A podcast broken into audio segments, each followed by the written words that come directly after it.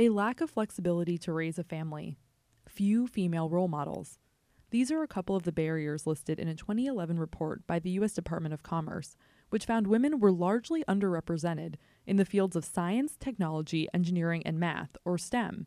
Studies seeking to understand why women only make up 25% of the STEM workforce have discovered that you need to hook women when they're young. If a girl isn't interested in one of these fields by the time she leaves middle school, the chances she'll pursue STEM are slim.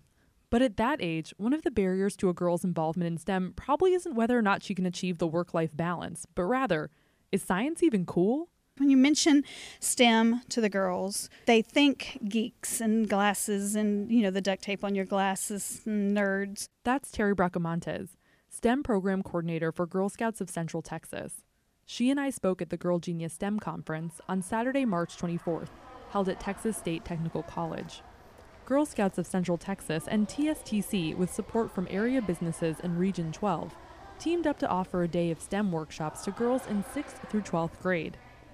This was the first ever Girl Genius Conference held in Waco. The overarching aim of the event was to not only nurture the girls' interest in STEM, but as Terry points out, to change the girls' perception of these fields. We're trying to break that stereotype and show them that engineering and science is kind of cool. You can dress up and wear your, you know, high heels, shoes and do an engineering job. It doesn't have to be all geeks and nerds.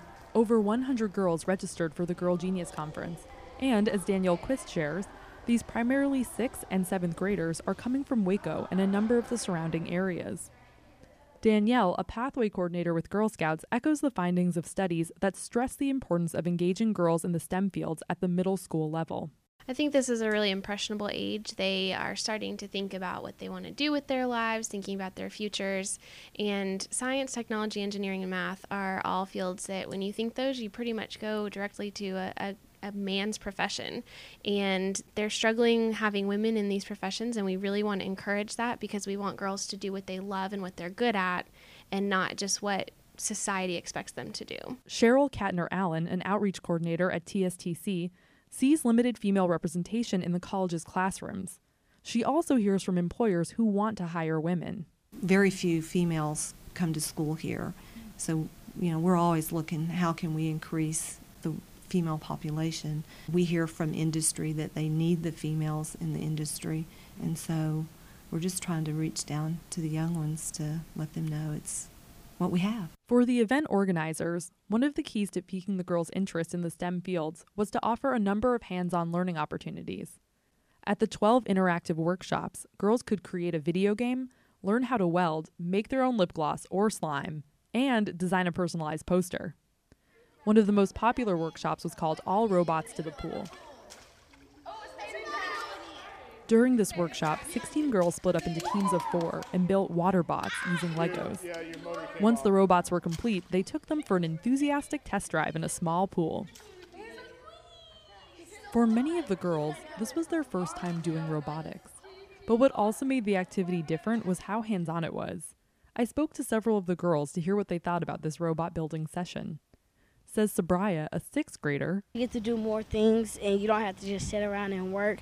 You can have fun and build stuff. Carla, another student, agreed. You get to learn all this different kinds of stuff by having fun with it and making stuff. The focus on experiential learning appeared to help the girls understand concepts they may struggle with in school. Another helpful factor they had the chance to experiment in a girls only environment.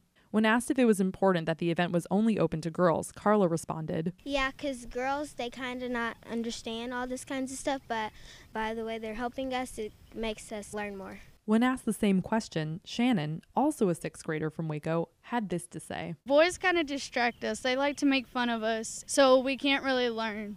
If the excitement at the Waterbots workshop was any indication, the combination of an all girls environment and hands on activities created a rare opportunity for girls to experiment and learn through doing. Events like these could encourage more girls to enter the STEM fields. These fields are growing and offer women the chance to earn 33% more on average than women in other fields. But in the short term, the Girl Genius Conference seemed to achieve its goals engage girls in science, technology, engineering, and math. And perhaps most importantly, to make STEM cool. And with that nerdy sentiment, I'm Becky Fogel for 103.3 KWBU FM.